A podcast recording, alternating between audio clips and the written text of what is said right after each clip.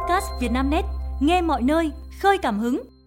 Mời quý độc giả theo dõi bản tin trưa ngày 12 tháng 2 của Vietnamnet, gồm những tin chính sau. Uống bia, người đàn ông nhận kết quả đo nồng độ cồn bất ngờ. Trời chuyển nắng bất ngờ, du khách đổ về địa điểm mới nổi gần Hà Nội du xuân. Gần 10.000 ca khám, cấp cứu vì tai nạn giao thông trong 3 ngày Tết Giáp Thìn. Thừa nhận uống một lon bia, người đàn ông nhận kết quả đo nồng độ cồn bất ngờ. Tối 11 tháng 2, mùng 2 Tết, lực lượng cảnh sát giao thông Đồng Nai lập chốt kiểm tra nồng độ cồn, ma túy trên quốc lộ 1, đoạn qua huyện Xuân Lộc, Đồng Nai. Đây là chỉ đạo của Bộ Công an với tinh thần nỗ lực xuyên đêm, xuyên Tết để đảm bảo an toàn giao thông cho người dân vui xuân, đón Tết an toàn. Theo ghi nhận, trong khoảng 2 giờ có mặt, lực lượng cảnh sát giao thông đã kiểm tra hơn 100 trường hợp, bao gồm nồng độ cồn, ma túy, kiểm tra hành chính. Qua kiểm tra, ông L, ngụ xã Lam Minh, huyện Xuân Lộc, thừa nhận với cảnh sát là mình có uống một lon bia. Tuy nhiên, sau 3 lần kiểm tra bằng máy đo nồng độ cồn, khá bất ngờ. Kết quả đo nồng độ cồn của ông L thể hiện ở mức 0.00 mg L. Do không có nồng độ cồn trong khí thở, nên lực lượng cảnh sát giao thông cho phép người này tiếp tục di chuyển. Mừng năm mới, tôi có uống một lon bia ở nhà, cách đây khoảng hơn một tiếng. May là chưa tới mức xử phạt nồng độ cồn ông L chia sẻ. Một trường hợp khác là ông MHN, ngụ thị trấn Gia Dây, huyện Xuân Lộc, vi phạm điều khiển phương tiện mà trong hơi thở có nồng độ cồn ở mức 0,102 mg L. Đây cũng là trường hợp duy nhất vi phạm sau 2 giờ mà tổ công tác cảnh sát giao thông ghi nhận. Lực lượng chức năng đã lập biên bản xử phạt tài xế N với lỗi người điều khiển phương tiện mà trong hơi thở có nồng độ cồn. Trời chuyển nắng bất ngờ, du khách đổ về địa điểm mới nổi gần Hà Nội du xuân. Thời tiết Hà Nội bỗng tăng lên 24 độ C vào trưa mùng 2 Tết kèm theo nắng ấm, khiến nhiều du khách bị bất ngờ, phải lấy áo trùm đầu dạo chơi ngày xuân. Một khu đô thị gần Hà Nội được xây dựng mô phỏng thành phố Venice của Ý, thu hút nhiều du khách đến vui chơi chiều mùng 2 Tết. 15h, các lối ra vào nhộn nhịp. Thời tiết Hà Nội bắt đầu nắng lên từ trưa, du khách đã có thể diện trang phục nhẹ nhàng, áo cộc tay du xuân. Những tòa nhà mang đậm phong cách châu Âu thu hút du khách chụp ảnh check-in. Vì quá nắng, một vài người tìm đến bóng dâm, khu vực đài phun nước để ngồi nghỉ ngơi hạ nhiệt. Một số chị em trùm đầu bằng khăn, áo để tránh nắng. Trong khi đó, nhiều người vẫn tranh thủ lưu giữ những bức ảnh kỷ niệm đầu xuân năm mới. Chị Vũ Lý, sống tại quận Hà Đông, Hà Nội chia sẻ: Sau khi dành thời gian ở nhà, chúc Tết họ hàng, chiều nay tôi mới bắt đầu du xuân. Đây là địa điểm đầu tiên tôi đến chơi trong hôm nay. Tôi thuê thêm bộ trang phục với giá 100.000 đồng để chụp hình. Dòng sông uốn lượn quanh những tòa nhà màu sắc, tạo cảm giác như dòng sông Venice huyền thoại của nước Ý. Dịch vụ di chuyển tham quan trên sông được nhiều người lựa chọn trong chiều nay. Chị Phương Thanh, quận Hồ Tây, cùng gia đình đến đây du xuân. Địa điểm hai mẹ con chụp hình là cây cầu mang phong cách kết hợp Hàn Ý, thu hút nhiều người ghé thăm. 16 giờ 30 phút, khu vực hai bên bờ sông vẫn nhộn nhịp người đến vui xuân. Thời tiết về chiều vẫn nắng lớn, lượng khách đến đây không hề giảm nhiệt, không khí du xuân tràn ngập. Thu nhập nhân viên ngân hàng, Techcombank cô đơn trên đỉnh. Theo khảo sát của Vietnamnet, với 27 ngân hàng niêm yết đã công bố báo cáo tài chính riêng lẻ quý 4 năm 2023, thu nhập dành cho nhân viên tại nhiều ngân hàng sụt giảm so với cùng kỳ, trong bối cảnh ngân hàng phải cắt giảm chi tiêu. Xét về thu nhập bình quân của nhân viên ngân hàng trong năm 2023, bao gồm lương và phụ cấp, Techcombank vẫn tỏ ra vượt trội mỗi ngày, khi tiếp tục dẫn đầu toàn ngành với thu nhập bình quân mỗi tháng của nhân viên là 45 triệu đồng một người. Trong đó, riêng khoản thu nhập từ thuần túy từ lương là 38 triệu đồng một người một tháng. Cả hai loại thu nhập này đều tăng 2 triệu đồng một tháng so với năm 2022. Cũng chỉ duy nhất Techcombank mới có thể đáp ứng được thu nhập trên 40 triệu đồng một tháng cho nhân viên.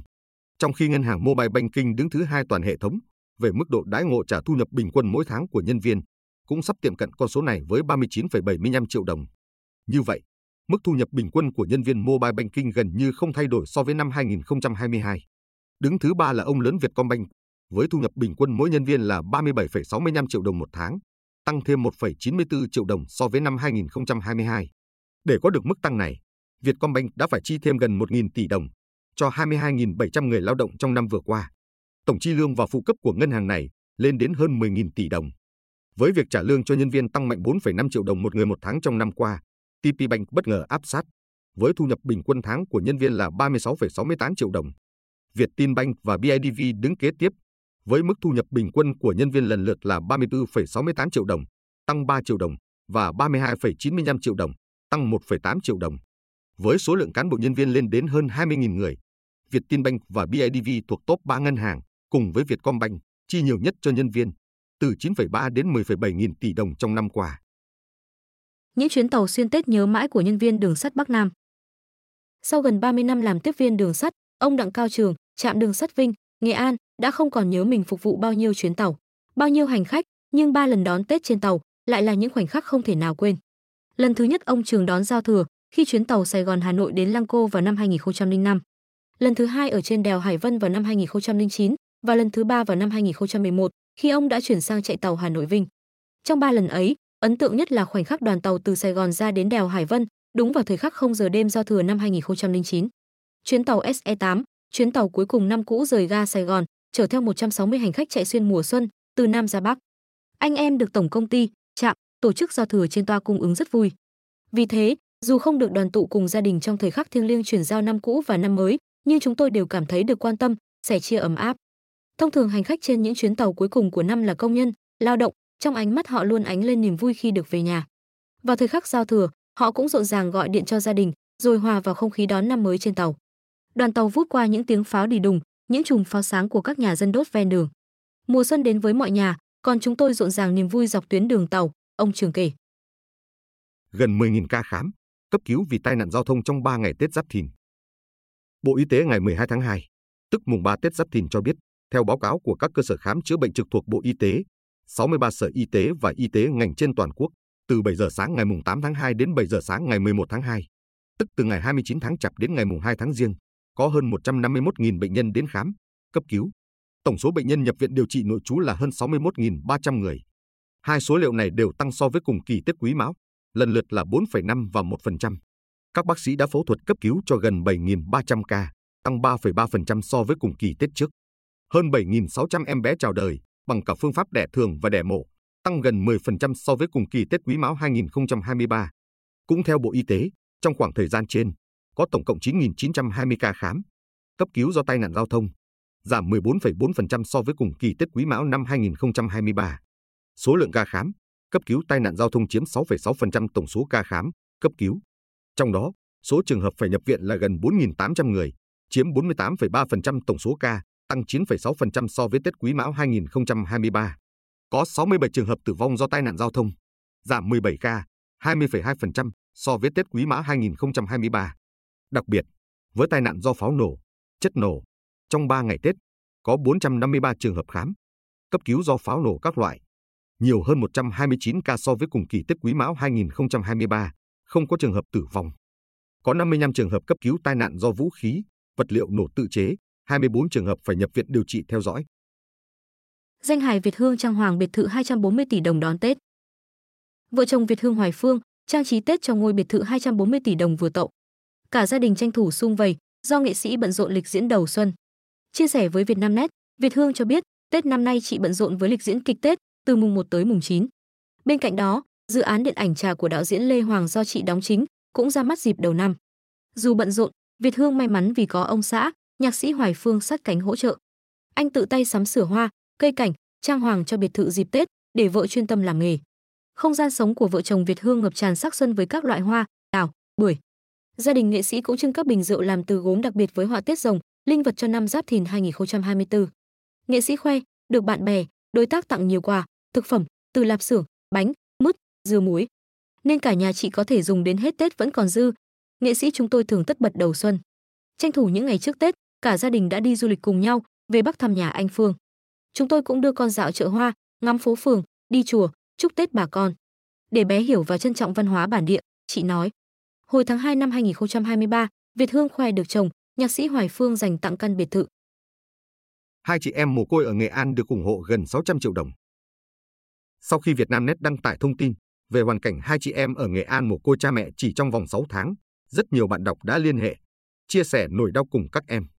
Đầu năm mới, đại diện báo Vietnamnet đã đến nhà hai chị em, Dương Thị Mai Phương, sinh năm 2009, học lớp 9, và Dương Mạnh Dũng, sinh năm 2011, học lớp 7, cùng chú xóm 5, xã Hưng Lĩnh, huyện Hưng Nguyên, Nghệ An, để trao sổ tiết kiệm trị giá 572 triệu 324.985 đồng do bạn đọc ủng hộ.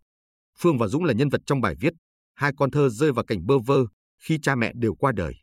Bố của Phương và Dũng là anh Dương Văn Tùng bị ung thư phổi, mất cách đây 6 tháng. Chưa kịp nguôi nỗi đau thì mẹ các em là chị Lê Thị Thủy, đột ngột qua đời do tai nạn giao thông. Chịu cảnh mất bố mẹ quá sớm, Phương và Dũng đã khóc ngất nhiều lần trong vòng tay người thân, bạn bè.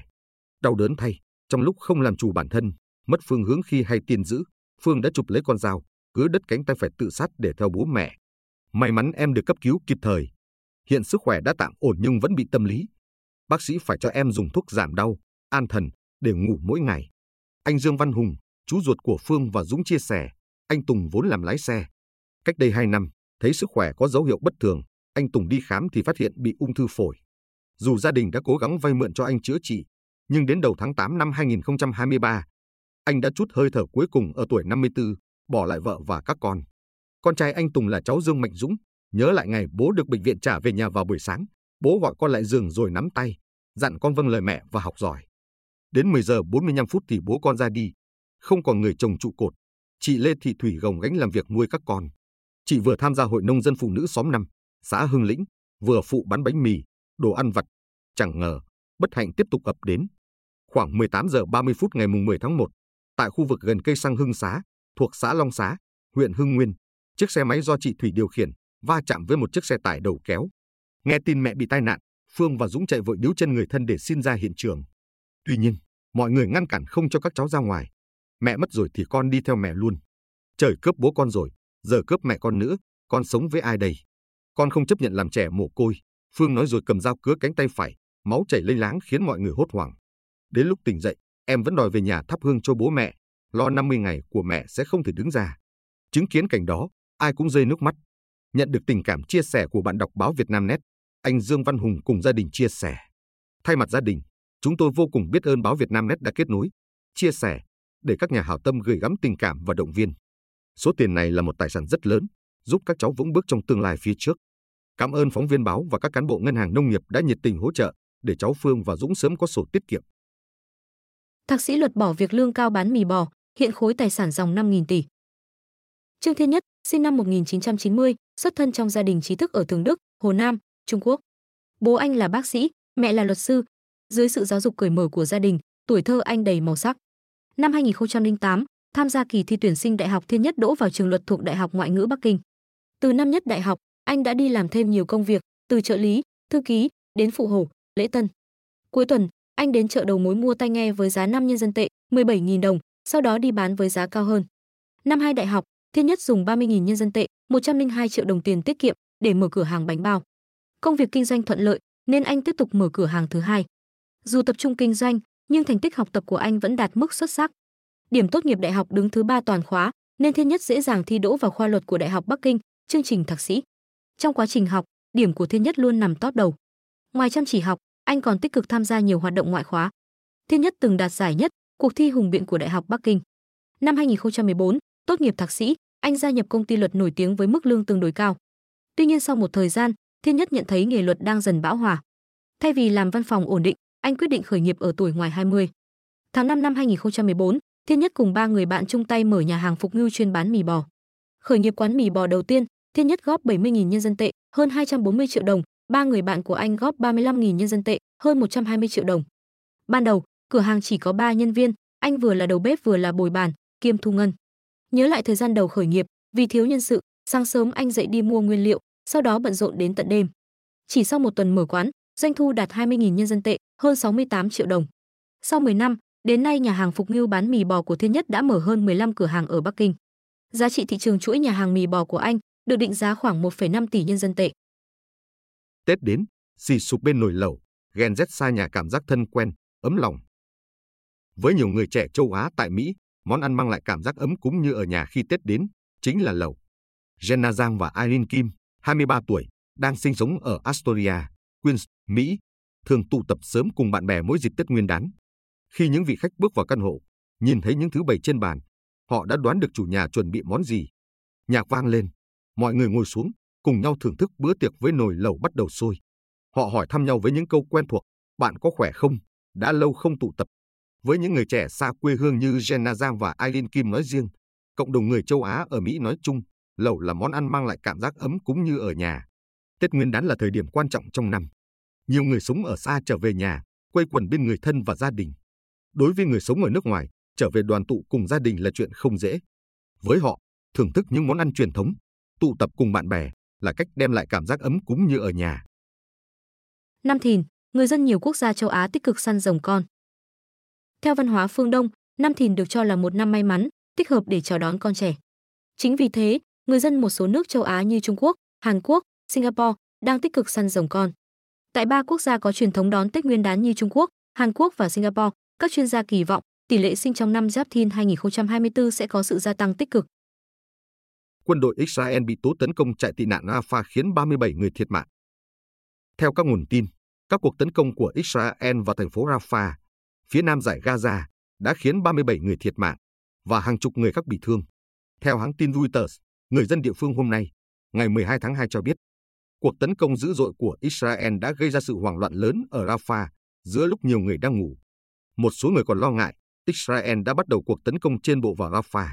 Theo đó, các máy bay, xe tăng và tàu của Israel đã cùng tham gia tấn công Rafah, khiến hai nhà thờ Hồi giáo và một vài ngôi nhà bị tàn phá. Cũng trong hôm nay, quân đội Israel tuyên bố đã tiến hành hàng loạt cuộc tấn công vào miền nam giải Gaza và giờ đã kết thúc, nhưng không cung cấp thêm thông tin chi tiết.